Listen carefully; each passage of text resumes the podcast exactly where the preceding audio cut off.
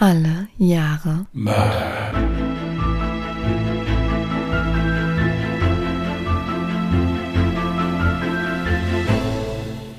Herzlich willkommen zu Alle Jahre Mörder, der True Crime Podcast mit Christian, hallo. Und Jasmin. Hi. ja, schönen guten Tag oder guten Mittag oder Guten Abend. wie auch immer, guten Abend. Also bei uns ist eher Abend. Mhm. Wir sind auch beide so ein bisschen platt irgendwie. Jasmin hat noch ganz viel gearbeitet eben und ich selbst habe eine Baustelle im Haus, Ach, stimmt. die nahezu alles Kreative in mir abtötet. Also fast alles. Der ist ein bisschen chaotisch im Moment. Aber äh, es sind jetzt alle Bauarbeiter nach Hause gegangen. Jasmin ist mit Schreiben fertig geworden. Also können wir jetzt starten. Mhm. Hatten wir die Woche sonst irgendwas Spannendes Neues? Nein, also jetzt zumindest nichts. Okay. Bis auf, also ich weiß ja nicht, ob du das mitkriegst, aber dieses Feedback auf unsere Outtakes ist ja immer legendär. Für diejenigen, die es noch nicht wissen, wir laden jeden Sonntag in unserer Instagram-Story unsere Outtakes hoch. Dementsprechend wäre es natürlich cool, wenn ihr uns folgen möchtet auf Instagram. Da findet ihr uns unter @allejahremörder. Ihr findet uns aber auch auf Twitter unter @allejahremorde. Oder ihr könnt uns auch natürlich gerne jederzeit eine E-Mail zukommen lassen mit eurem Feedback oder Fragen an contact@allejahremörder.de. Ja, wir lesen und beantworten auch. Kann hier und da immer mal einen Moment dauern, aber es wird alles gelesen und liebevoll bearbeitet. Genau. Also ich lese, Christian antwortet. Das ist so eine geteilte Aufgabe. Zwischendurch darf ich auch mal lesen, also es kommt immer drauf an, wie halt gerade so die Stimmung ist, ja. Und äh, dann funktioniert das eigentlich recht gut. Ja. So, nein, ansonsten äh, es gab schön viel Klicks auf den letzten Fall, das hat uns gefreut. Hm, der kam Ger- sehr gut an. Generell so die Klickzahlen waren schön hoch, das freut uns wirklich sehr. Haben auch ganz viele nette Zuschriften bekommen, einige handschriftlich, einige, jetzt hätte ich fast gesagt, wortwörtlich, also als Sprachnachrichten auch und so. Also wir freuen uns da wirklich sehr oh drüber. ja, die war richtig süß. Ja. Also wirklich schön, wenn sich Leute die Arbeit machen, sich dann da hinzusetzen und was zu schreiben oder was aufzuschreiben oder was einzusprechen. Das ist total lieb, da freuen wir uns unheimlich drüber. Also sind immer sehr an Feedback interessiert. Weißt du, warum ich glaube, dass der letzte Fall von dir so gut angekommen ist? Weil ich währenddessen Kaffee getrunken habe. Da guckt er genervt und nippt an seiner Wasserflasche. Ja gut, ich werde mich gleich halt einfach, während du äh, einliest, mit Seitenhieben und so revanchieren, ja. Also insofern, was soll ich mich da jetzt verrückt machen, großartig? Ja.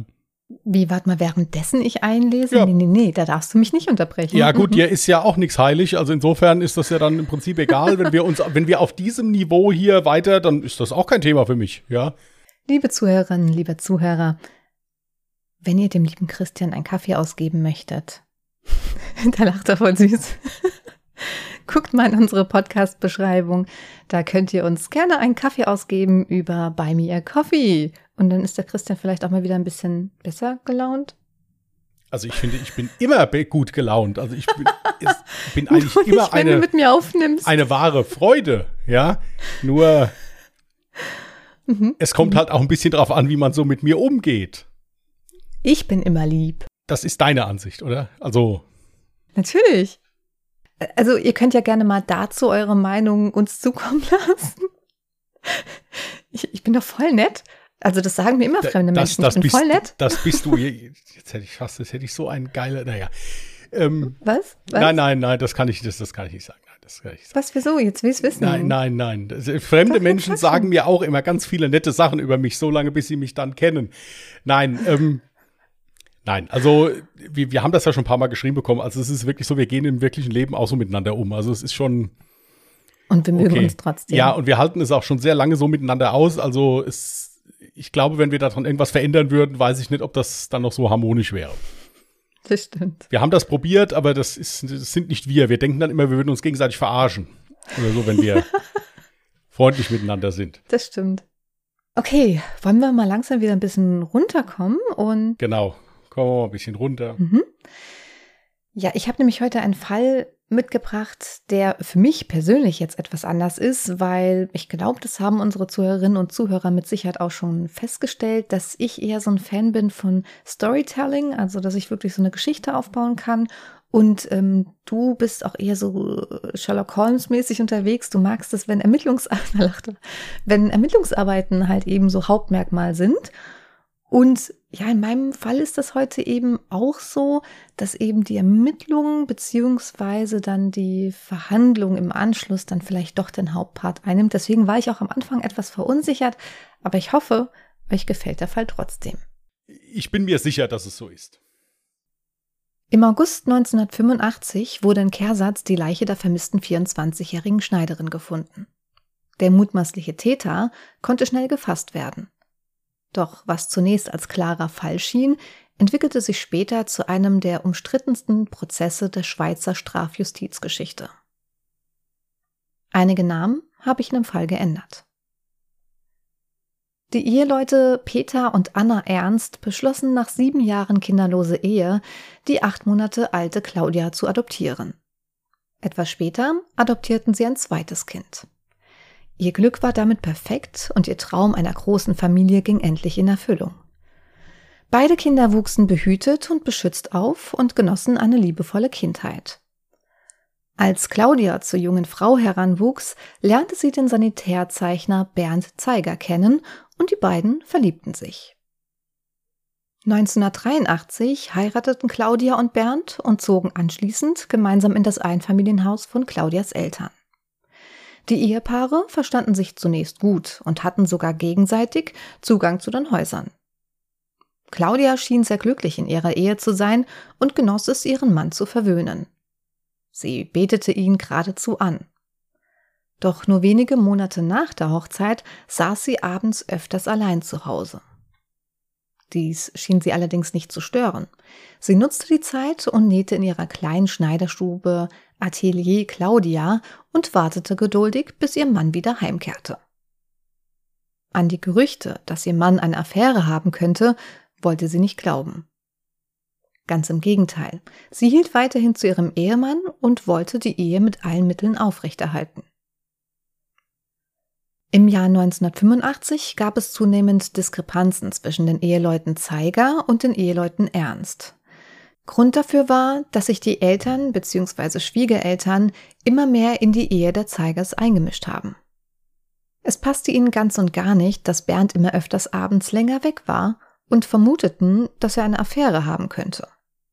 Doch Bernd stritt dies ab und versprach sich, um eine Eheberatung zu kümmern und an der Ehe zu arbeiten. Claudia stimmte dem zu. Doch nur wenig später verschwand Claudia spurlos. Laut Aussage von Bernd aß das Ehepaar am Abend des 26. Juli 1985 gemeinsam Toast Hawaii und verbrachten anschließend einen schönen Abend miteinander. Am Folgetag sei Claudia mit ihrem Mofa nach Bern gefahren, um Einkäufe für die bevorstehenden Segelferien mit ihrem Mann zu tätigen. Anschließend wollte sich das Paar im Café Feller treffen. Doch dort kam sie niemals an. Nachdem Claudia auch bis zum nächsten Tag nicht auftauchte, meldete er seine Frau am 28. Juli 1985 als vermisst. Nur sechs Tage nachdem Claudia spurlos verschwunden war, erzählte Bernd seinen Schwiegereltern, dass er tatsächlich eine Affäre habe und er sich verabschieden müsse, da er bei deren Eltern zu einem Grillfest eingeladen sei. Außerdem sagte er ihnen, dass er bis Mai nächsten Jahres ausziehen wolle. Obwohl die Eltern bereits in Vergangenheit vermuteten, dass Bernd eine Affäre haben könnte, waren sie völlig entsetzt. Vor allem, weil ihm das Verschwinden seiner Frau völlig gleichgültig zu sein schien. Nach Aufforderung der Schwiegermutter hatte Bernd ihr die Telefonnummer seiner Affäre gegeben, damit sie ihn erreichen könnten, falls es Neuigkeiten zum vermissten Fall seiner Frau gäbe. Kurz nachdem Bernd wegfuhr, ging das Ehepaar ernst in das Wohnhaus der Zeigers, in der Hoffnung, sie finden vielleicht doch noch einen Hinweis zum Verschwinden ihrer Tochter. Sie durchsuchten die komplette Wohnung, den Speicher und den Keller. Dort im Keller machten sie die grausame Entdeckung. Ihre Mutter Anna öffnete die Tiefkühltruhe und fand darin die Leiche von Claudia. Sofort stößt sie einen Schrei aus, welcher durch die gesamte Nachbarschaft hallte.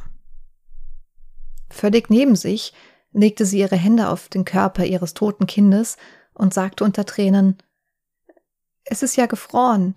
Wenn's aufgetaut ist, könnte das Kind ja wieder leben. Es war ein schrecklicher Anblick, den sie ertragen musste.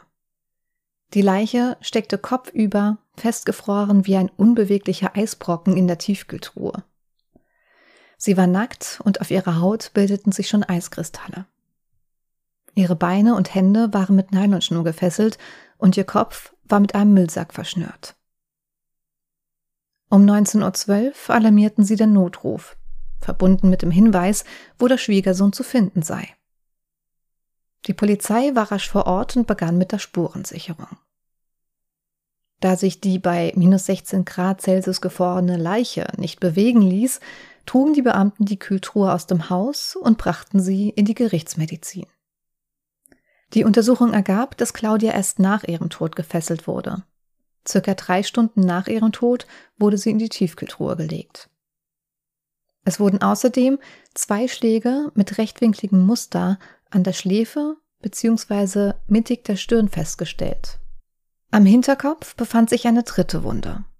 Bei dieser konnte allerdings nicht sicher gesagt werden, ob es sich um einen Schlag oder eine Verletzung aufgrund eines Sturzes handelte. Die Todesursache wurde auf Ersticken mit einem weichen Gegenstand in Zusammenhang mit Gewalt gegen den Kopf festgelegt. Für die Ermittler und die Eltern ist von Anfang an klar, ihr Ehemann Bernd Zeiger muss der Täter gewesen sein. Noch am selben Abend wird er bei dem Gartenfest seiner Geliebten festgenommen. Die Beweise scheinen zunächst erdrückend.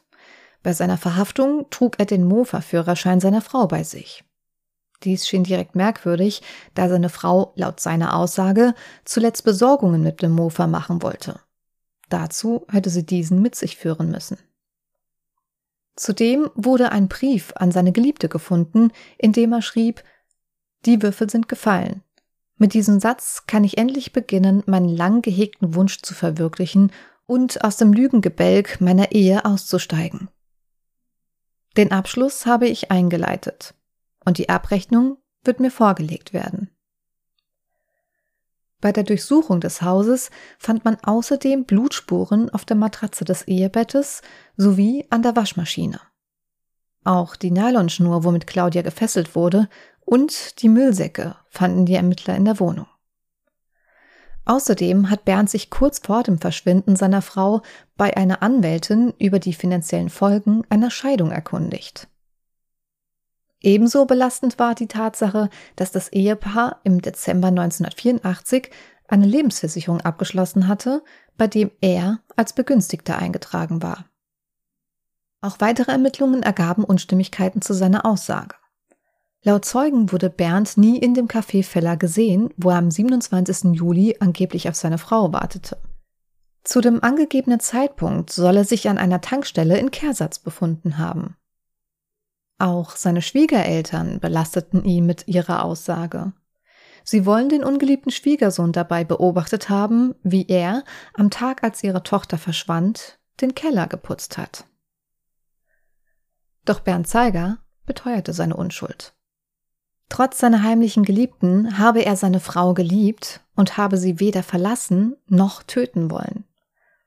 Hätte er Mordpläne gehabt, wäre es leichter gewesen, das Vorhaben während der für die nächste Woche geplanten Segelreise auf dem Murtensee umzusetzen, statt den Leichnam im eigenen Haus zu verstecken. Dies wäre für ihn tatsächlich auch ein leichtes Spiel gewesen, da Claudia nicht schwimmen konnte. Man hätte dies wesentlich einfacher als ein Unfall aussehen lassen können. Fast zweieinhalb Jahre lang sitzt Bernd Zeiger in Untersuchungshaft, bis der Prozess gegen ihn vor dem Geschworenengericht Bern-Mittelland begann. Am 4. Dezember 1987 wurde er nach einem vierwöchigen Indizienprozess des Mordes an seiner Frau für schuldig befunden und zu einer lebenslänglichen Zuchthausstrafe verurteilt. Er wurde in die Strafanstalt Torberg überführt. Als Tatmotiv sah die Anklage, dass Bernd Zeiger mit seiner Geliebten zusammenziehen, aber aus finanziellen Gründen keine Scheidung auf sich zukommen lassen wollte. Er habe seine Frau aus Egoismus auf brutale Weise umgebracht. Das Gericht hielt es für erwiesen, dass Claudia bereits in der Nacht vom 26. auf den 27. Juli 1985 im Schlaf von ihrem Ehemann durch Schläge auf den Kopf mit einem hammerähnlichen Gegenstand und anschließendes Ersticken getötet wurde. Das Gutachten des Rechtsmedizinischen Instituts der Universität Bern spielte dabei die entscheidende Rolle. Bernd Zeiger hatte ausgesagt, dass seine Frau am Abend vor ihrem Verschwinden noch einen Toast Hawaii gegessen hatte. Bei der Analyse des Mageninhalts der Verstorbenen wurden tatsächlich Rückstände von Ananas, Birnen, Proteinen und Getreide gefunden. Jedoch stellte man auch fest, dass Claudia Zeiger bereits zwei bis vier Stunden nach Einnahme dieser Mahlzeit zu Tode gekommen sein muss. Bernd Zeiger gab jedoch an, dass seine Frau am nächsten Morgen noch am Leben gewesen sein soll. Dies widerlegte das Gutachten. Doch mit diesem Urteil war der Fall nicht erledigt. Während der Prozess bislang nur lokale Beachtung erfuhr, schien er nach der Urteilsverkündung ein wahres Medienspektakel auszulösen. Am 2. Januar 1988 reichten vier Geschworene eine Beschwerde wegen der Prozessführung ein. Die am Urteil mitwirkenden drei Oberrichter hätten Zeugen und Laiengeschworene massiv beeinflusst und die Unschuldsvermutung des Angeklagten verletzt. Doch die Beschwerde wurde am 22. Juni 1988 abgelehnt. Eine der Geschworenen gründete am 23. November 1989 einen Unterstützungsverein namens Fairness im Fall Z, in dem unter anderem Geld für neue Untersuchungen gesammelt wurde. Noch größeren öffentlichen Druck schaffte schließlich der Journalist Hans-Peter Born, der 1988 und 1989 in der Weltwoche unter dem Titel Ein klarer Fall eine 16-teilige Artikelserie über den Mordfall in Kehrsatz veröffentlichte, in der er die Schuld des Verurteilten anzweifelte. Er argumentierte damit, dass einseitig voller Ungereimtheiten und juristischer Mängel ermittelt worden sei. Außerdem hinterfragte das gerichtsmedizinische Gutachten zum Mageninhalt der Verstorbenen. Denn mittlerweile kam ans Licht, dass es zwei Gutachten gab. Bei dem ersten war im Magen der Frau nichts gefunden worden. Darum wurde ein zweites in Auftrag gegeben. Er äußerte die Vermutung, dass das Gutachten willentlich gefälscht worden sei, um den Todeszeitpunkt von Claudia Zeiger auf die Nacht des 26. Juli festlegen zu können, damit ausschließlich Bernd Zeiger als möglicher Täter in Frage kam. Es folgte von Hans-Peter Born ein Buch mit dem Titel Mord in Kehrsatz, in dem er den ganzen Fall nochmal neu aufrollte. Ein Jahr später folgte das Buch Unfall in Kehrsatz, indem er die Hypothese aufstellte, dass für den Tod von Claudia auch ihre Eltern hätten verantwortlich sein können. Es hätte sich ebenso gut um einen tragischen Unfall handeln können. Hierbei wurde im Buch die Vermutung geäußert, dass Claudias Eltern Bernd als Mörder hinstellen wollten und darum die Leiche in die Kühltruhe gepackt hatten. Er äußerte Kritik darin, dass die Polizei ausschließlich gegen den Ehemann als scheinbar einzig in Frage kommenden Täter ermittelte und sämtliche andere mögliche Täter von vornherein ausgeschlossen wurden. Die Verbreitung dieses zweiten Buches wurde jedoch nach einer Klage der Eltern der Ermordeten verboten. Das Bundesgericht hob aufgrund der Kritik am gerichtsmedizinischen Gutachten im April 1991 das Urteil auf und ordnete einen neuen Geschworenenprozess an. Der rechtskräftig verurteilte Bernd Zeiger kam somit nach 2086 Tagen Haft wieder frei. Der Revisionsprozess begann am 14. April 1993 und hatte mittlerweile ungeheures Öffentlichkeitsinteresse erlangt. Sechs Wochen lang wurde verhandelt, 88 Zeugen und Experten wurden angehört und fünf Gutachten wurden herangezogen. Auch die Vorwürfe, die Hans-Peter Born in seinem Buch erhoben hatte, wurden aufgegriffen. Allein 42 Stunden dauerte die Urteilsberatung. Diesmal sollte alles absolut korrekt ablaufen, da der Ruf der Berner Justiz schon genug gelitten hatte. Doch der Mordfall von Kehrsatz blieb auch in der Neuauflage ein Indizienprozess. Obwohl alles in allem keine wirklich neuen Erkenntnisse gewonnen werden konnten, entschied das Gericht nun im Zweifel für den Angeklagten und Bert Zeiger wurde am 29. Mai 1993 von den Geschworenen freigesprochen.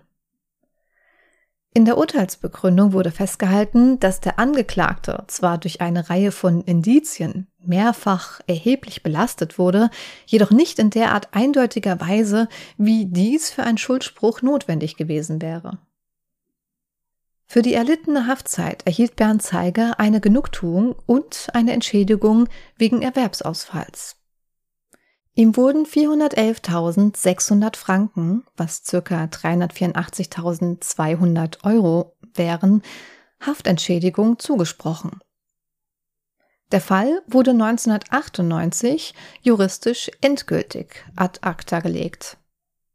Und dies trotz neuer Beweise, die 1996 aufgetaucht waren. Die Züricher Anwältin Trix Ebeling beschäftigte sich weiter mit dem Fall und engagierte dafür sogar Privatdetektive. Unter anderem schaffte sie es auf diese Weise, den alten 84er VW Golf von Bernd Zeiger ausfindig zu machen und kaufte diesen auf. Dabei bemerkte sie, dass der Radmutternschlüssel ersetzt worden war und nicht der dazugehörigen Originalausstattung entsprach. Eine gerichtsmedizinische Untersuchung ergab, dass ein modelltypischer Radmutternschlüssel als Tatwaffe äußerst wahrscheinlich war. Ein Antrag auf ein drittes Verfahren wurde 1996 gestellt, allerdings sah das Bundesgericht die neue Beweislage als unzureichend an und wies den Antrag ab. Die Tatwaffe selbst wurde bis heute nie gefunden. Bernd Zeiger heiratete nach seiner Freilassung seine ehemalige Geliebte und machte sich beruflich selbstständig. Die Eltern von Claudia Zeiger sind mittlerweile verstorben. Okay. Ich hatte mir zwei Sachen aufgeschrieben, die mir ein bisschen komisch vorkamen. Oder möchtest du erst noch mal abschließend was dazu? Du kannst gerne erstmal deine Gedanken dazu äußern. Also als erstes fand ich es jetzt etwas verwunderlich, dass wenn die Eltern ins Haus ihrer Tochter gehen und die Tochter suchen, die Tochter in der Kühltruhe suchen. Sie haben ja überall, sie haben wirklich ewig lange das komplette Haus einmal auf den Kopf gestellt. Ich, ich denke auch, dass sie nicht jetzt die Tochter, sondern nach Hinweisen gesucht haben oder so. Also das ist, ist mir jetzt, ich hatte es, während ich es gehört habe, kam es mir so vor, jetzt rückblickend betrachtet, ist es also schon so.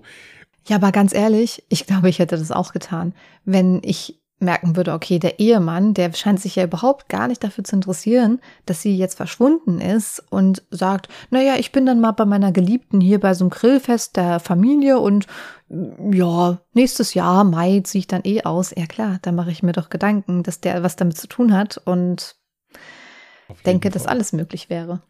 Und dann das zweite ist natürlich unheimlich äh, abenteuerlich mit diesem Gutachten. Mhm. Also ich untersuche einen Magen- oder Darminhalt von einer Leiche. Mhm. Entweder ist was drin oder es ist nichts drin. Ja. Und ich finde es halt unheimlich faszinierend. Normalerweise ist es ja immer umgekehrt. Also zuerst findet man etwas und hinterher wird dann gesagt, nee, das ist doch nicht, das gehört doch nicht dazu. Ja. Aber dass man bei der ersten Untersuchung nichts findet und bei einer zweiten Untersuchung dann etwas findet, das finde ich ziemlich unlogisch. Also für das, mich jetzt so. Ja, natürlich. Ja. Aber es kann natürlich sein, dass man sagt, mm, ja, okay, da wurde mm, bei den Unterlagen gefuscht oder sowas. Und die sind abhanden gekommen, dass man aufgrund dessen dann beim ersten Gutachten eingetragen hat, ja, da war nichts zu finden. Und dann plötzlich dann doch sagt, ja, doch, doch, doch, wir haben es jetzt nochmal nachgecheckt, wir haben es jetzt doch noch gefunden. Das kann möglich sein, klingt aber natürlich erstmal abwegig. Klingt ziemlich unbeholfen, ja. Ja, aber das kam ja auch noch gar nicht ans Tageslicht. Das wusste zu dem Zeitpunkt keiner. Es wurde wirklich nur dieses eine Gutachten mit dem entsprechenden Mageninhalt öffentlich gemacht und auch für das Gericht eben. Ja, und das ist halt das nächste. Also, wenn ich einen Fall meiner Meinung nach fair verhandle, kann ich doch alle Beweiserhebungsverfahren, die ich gemacht habe, öffentlich machen. Es dient ja der Aufklärung des Falles. Ja. Und das Ganze hier liest sich oder hört sich dann schon so an, als wollten die das schnell hinter sich bringen, mehr oder weniger. Ja, also als sollte das schnell geklärt werden. Nee, die Verhandlung lief ja extrem lange. Also da wollte niemand irgendwas. Ja. Das Ding ist, ja, sie waren sehr schnell in der Tätersuche. So also es war es. für so das Gericht direkt von Anfang an klar, ach, da haben wir ja zum Glück unseren Täter und den bunkern wir jetzt mal ein. Es, ich, es gab auch irgendein Zitat, was wohl einer ähm, der Richter gesagt haben soll, sowas wie, ach, zum Glück haben wir jetzt das Schwein. Den buchten wir ein. Also so übersetzt. Ich weiß es jetzt nicht mehr, was er genau gesagt hatte. Ich habe leider das Zitat nicht wiedergefunden, aber sowas in der Richtung hat er vor Gericht gesagt. Also ja, es war definitiv schnell der Täter gefunden, ohne das Ganze anzuzweifeln. Nein, wie gesagt, es kann durchaus sein, dass der Mann das gewesen ist. Mhm. Es würde alles passen. Wenn man das jetzt so sich so vorlesen lässt, denkt man, ja klar, logisch. Der wollte jetzt die andere Frau, wollte aber nicht viel Geld bezahlen und ja. hat sich dann der Frau entledigt. Die öffentliche Meinung ist eine Sache meiner Meinung nach, aber wenn ich halt vor einem Gericht stehe, muss ich das dem ja auch beweisen. Richtig, das ist genau das Ding. Es war ja im Prinzip nur ein Indizienprozess und normalerweise heißt es im Zweifel für den Angeklagten und das war beim ersten Prozess halt eben leider überhaupt nicht der Fall. Genau, dass dieses System leider impliziert, dass man bestimmtes öfteren Menschen, wo man sich hundertprozentig sicher ist, die waren das, dann im Endeffekt nicht verurteilen kann, weil man es ihnen halt eben nicht beweisen kann zu 100 Prozent, dass sie es waren. Mhm. Ja. Das ist natürlich für eine Strafjustiz sehr ja, traurig und ernüchternd und auch bestimmt deprimierend. Der erste Prozess war auf mich so, okay, das passt. Mhm. Und jetzt müssen wir jetzt nur noch schnell lapidar beweisen, dass es dann auch wirklich war. So nach dem Motto. Ja. Ja. Und das fand ich halt ein bisschen heftig, muss ich sagen. Wenn es dann auch schon so ist, dass also Prozessbeteiligte eine Beschwerde gegen das Gericht einlegen und sagen, hier Leute, äh, das ist nicht korrekt, so wie ihr das macht, das spricht eigentlich dann schon Bände. Ja, richtig. Wenn jetzt mhm. ein Rechtsanwalt der Gegenseite Beschwerde einlegt, gut, das würde ich auch machen als Rechtsanwalt, aber da kann man dann noch sagen, ja gut, klar, der hat den Fall verloren jetzt, jetzt will er halt eben in Revision gehen. Aber wenn jemand, der Recht sprechen soll, der deswegen da sitzt, von sich aus sagt, okay, wir sind hier gerade nicht fair, das muss ich sagen, spricht dann wieder Bände. Also dann Richtig. Äh, ist es schon wieder in einem ganz anderen Bereich, meiner Meinung nach. Ja. Also es ist natürlich interessant, über die Frage nachzudenken, was hat man selber für ein Empfinden oder eine Vermutung, war er es, war er es nicht. Zum einen muss ich sagen, klar, es spricht eigentlich schon alles dafür. Es kann im Prinzip nur er oder die Eltern gewesen sein, weil sonst hat ja keiner Zugang zu dem Haus. Ich hatte noch eine andere Idee. Du hättest noch eine andere Idee? Ich hätte noch eine andere Idee, ja. Erzähl. Ich meine, die ist sehr, sehr absurd, aber es könnte ja sein. Diese Frau ist gestorben aufgrund von Erwürgen oder Ersticken. Es hätte ja zum Beispiel auch sein können, dass diese Frau sich in suizidaler Absicht aufgehängt hat, von den Eltern gefunden wurde, die die ganze Schuld auf den Sohn geschoben haben und gesagt haben, der hat das gemacht, dass unsere Tochter sich jetzt umgebracht hat und es dann so inszeniert haben. Wie gesagt, das ist total abwegig, was ich jetzt sage, aber das schoss mir ebenso durch den Kopf. Okay, das fand ich jetzt krass abwegig. Es ist interessant, was du sagst, aber ich denke, man hätte wahrscheinlich dann feststellen können, sie ist ja erstickt. Das heißt, durch einen weichen Gegenstand, das hätte sich ja so an, als hätte sie jemand ein Tuch zum Beispiel oder ein Kissen auf ihr Mund gelegt und nicht so, dass sie jetzt diese typischen Merkmale, wenn man sich selbst erhängt, am Hals hat. Ich hätte aber jetzt gesagt, bei deiner Annahme wäre es genauso gut möglich gewesen, dass der Mann sie gefunden hat und aufgrund dessen das alles so gemacht hat, weil das Problem ist, er bekäme ja sonst nichts aus der Lebensversicherung, oder? Bei Selbstmord ist es nicht so, dass so eine Klausel, dass das kommt, glaube ich, auf die Versicherung drauf an. Also. Das, das kann ich jetzt nicht, das weiß, also da bin ich jetzt überfragt, das weiß ich nicht. Es gibt zum Beispiel auch Versicherungen, die sich bei einem Unfall, bei einem tödlichen Unfall sogar verdoppeln. Echt? Ja, also das, das mhm. kommt auf die Lebensversicherung drauf an, das kann ich, also das weiß ich nicht. Also man merkt, wir haben keine Lebensversicherung. Nein. Doch haben wir, aber ich wüsste jetzt nicht. Äh, okay. Ja, gut, also ich habe eine Lebensversicherung. Äh, aber ich wüsste jetzt nicht, inwiefern ich zu Tode kommen müsste, dass die ausbezahlt wird. Mach dich da doch mal schlau. Nee, es ist mir ja dann im Prinzip egal, ich bin ja dann tot. Ja. Aber für deine Frau wäre das vielleicht gut. Ja, also ich bin ja noch ganz lange am Leben. Unkraut vergeht nicht. ähm, ja, aber äh, auch eine sehr interessante Schlussfolgerung. Natürlich kann das sein, aber wie gesagt, es hörte sich ja so an, durch Ersticken, nicht durch äh, Würgemale. Das hätte ja dann dabei gestanden.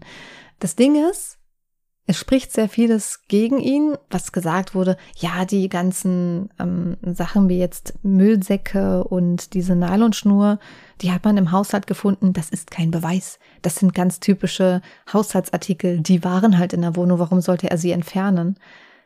Das Ding ist, dass ich auch glaube, ja, wenn er wirklich einen Plan geschmiedet hätte, dann hätte er es doch eigentlich um eine Woche verschieben können, dann hätte es wirklich wie ein Unfall aussehen können. Ich denke eher, dass es eher so ein, so ein, so ein, ja, eine eskalierende Situation war, mehr oder weniger in Anführungsstrichen ein tragischer Unfall, dass es so tatsächlich nicht geplant war. Ja, aber dann ist es halt auch wieder, warum fesselt man eine Leiche? Es ist ja auch bekannt geworden, also wurde ja auch dann bei der Untersuchung festgestellt, dass diese Frau hinterher gefesselt wurde erst. Ja, ja, aber das kann ja sein, dass er sich unsicher war, dass sie vielleicht noch am Leben war und nur weggetreten war. Ich meine, nach dem Schlag auf den Kopf weißt du ja nicht, ob die Person dann vielleicht wieder aufsteht oder ist, nicht. Wie gesagt, alles im Bereich des Möglichen. Also ist, genau. Ähm, das kann natürlich sein. Äh, zu den Blutflecken jetzt auf dem Bett muss man auch dazu erwähnt haben, weil ich auch mal die wildesten Spekulationen gelesen habe, wie, ja, aber es könnte doch genauso gut auch Menstruationsblut gewesen sein. Das Blut wurde tatsächlich auf Kopfhöhe gefunden. Also es kam dann tatsächlich ja, aufgrund dessen zustande. Das Problem ist für mich jetzt, dass aufgrund des ersten Prozesses das Gericht sich hierbei jetzt mehr oder weniger für mich mitschuldig gemacht hat. Also diese ganze Tat überschattet für mich jetzt, wenn ich jetzt das das erste Mal höre, hm. dieser Gerichtsprozess. Hm. Weil es ist ja so, jeder Mensch kann in die Lage kommen, dass ihm etwas vorgeworfen wird, was er wirklich nicht getan hat. Hm. Wenn aber sonst alles drumrum passen würde, ist der im Prinzip schon verurteilt, bevor er im Gerichtssaal sitzt. Ja. Und die Gefahr hatte ich bei dem hier jetzt. Wie gesagt, ich sage nochmal, der kann das durchaus gewesen sein. Es würde alles passen. Mhm. Ja. Er kann es aber ebenso gut auch wirklich nicht gewesen sein, einfach nur richtig Pech gehabt haben. Sagen wir es mal so, es ist ihm nicht nachzuweisen, dass es war. Das ja. ist der richtige Ausdruck. Was ich Richtig. davon, was ich als davon halte jetzt als Prozessbeobachter, ist wieder was anderes. Mhm. Natürlich ist die Art und Weise, wie der da vorgegangen ist, moralisch unheimlich verwerflich, dass der also die Frau ist einen Tag vermisst, der sagt, naja, ich gehe dann jetzt mal bei die lebte grillen.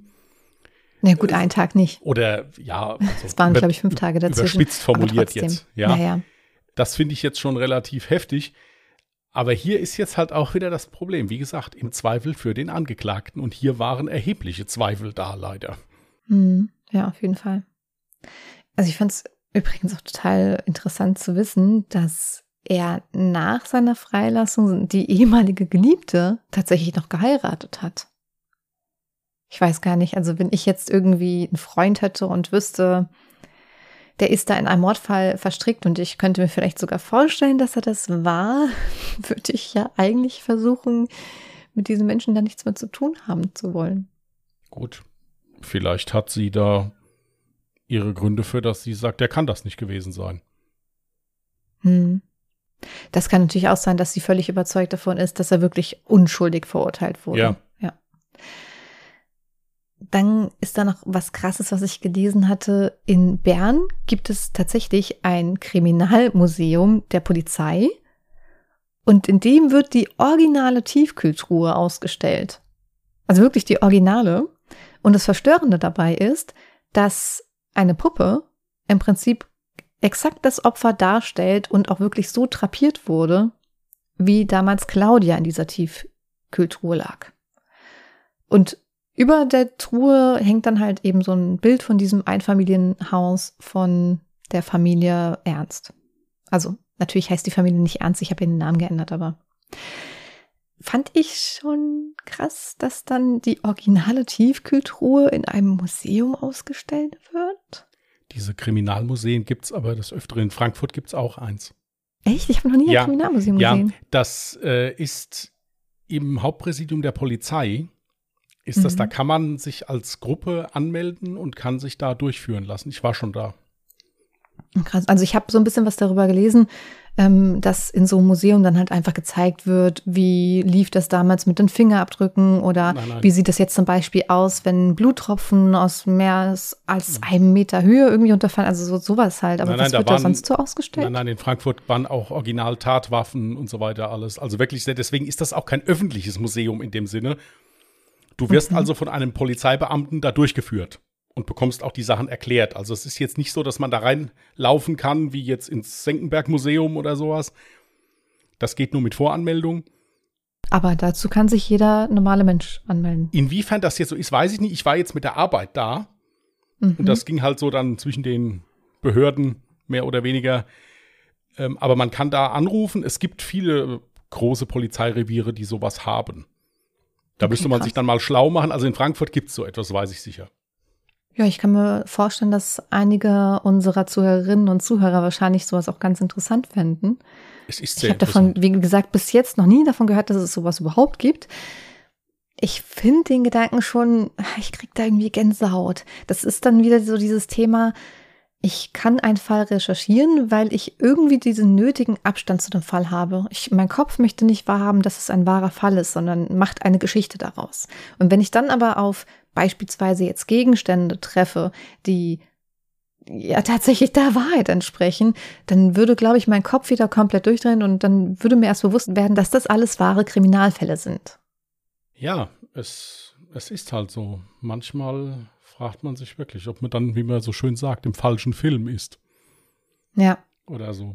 Aber wie Ja. gesagt, sowas gibt es öfters, ist auch hochinteressant. Natürlich ist es an der einen oder anderen Stelle, wie du ja jetzt eben auch gesagt hast, unfreiwillig etwas makaber. Hm. Aber ich meine, es ist ja wirklich passiert. Es hat sich ja keiner ausgedacht oder sowas. Also insofern kann man sowas schon ruhig mal zeigen, wenn man mit der nötigen Pietät an sowas rangeht, was ja in solchen Richtig, Museen ist absolut wichtig. gegeben ist. Ja, Ja, ich fand es dann aber schon ein bisschen makaber, dass dann diese Puppe halt wirklich so trapiert wurde wie das originale Opfer. Ich meine, okay, die Tiefkühltruhe da auszustellen, okay, meinetwegen. Aber diese Puppe, ich fand das halt, das war so ein Step zu weit. finde ich zum Beispiel jetzt nicht, es dient der Veranschaulichung. Es ist ja ganz einfach nur, um den Leuten zu zeigen, so war es, so haben wir das aufgefunden. Okay. Kommt aber drauf an, natürlich ist es schon heftig. Also das auf jeden Fall. Ist jetzt nichts für schwache Nerven, aber das sind solche Museen generell nicht. Also ich weiß Ja. nicht, ob es dazu ein Foto gab. Ich glaube nicht. Wenn ich ein Foto finden sollte, wird es das wahrscheinlich dann auf Instagram am Sonntag zu unserem Post zu sehen geben. Ansonsten muss ich mal gucken. Ich habe noch gar kein Foto rausgesucht. Das sind auch nochmal an der Stelle erwähnt. Jeden Sonntag 14 Uhr, wenn der Fall online geht, dann gibt es auch immer einen Post mit Bildern eben zu dem Fall. Da könnt ihr gerne mal auf Instagram, Twitter, Punkt, reinschauen. ich wollte gerade noch was aufzählen. Nee, wir haben nur Instagram und Twitter. Gut. Möchtest du mir ein neues Jahr Dann ziehen? los ich schon mal. Ich habe jetzt haben wir so schön geredet. Jetzt habe ich überhaupt nur nichts vorbereitet, aber das mache ich jetzt schnell.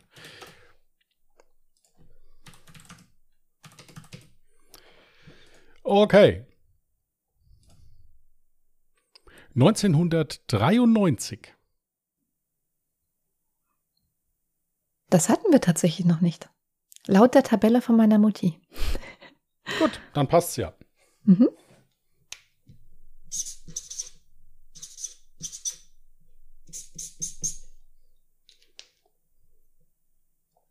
Super.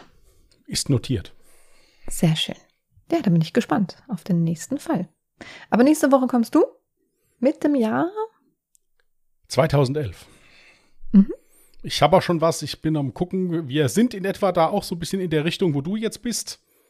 Kann man schön drüber diskutieren hinterher. Aber ich habe mich noch nicht endgültig entschieden. Also ich bin noch am Prüfen, sagen wir es so. Aber ich habe vor, es jetzt am Wochenende fertig zu machen. Okay. Super. Gut, ihr Lieben. Dann wünschen wir euch einen guten Wochenstart. Passt gut auf euch auf.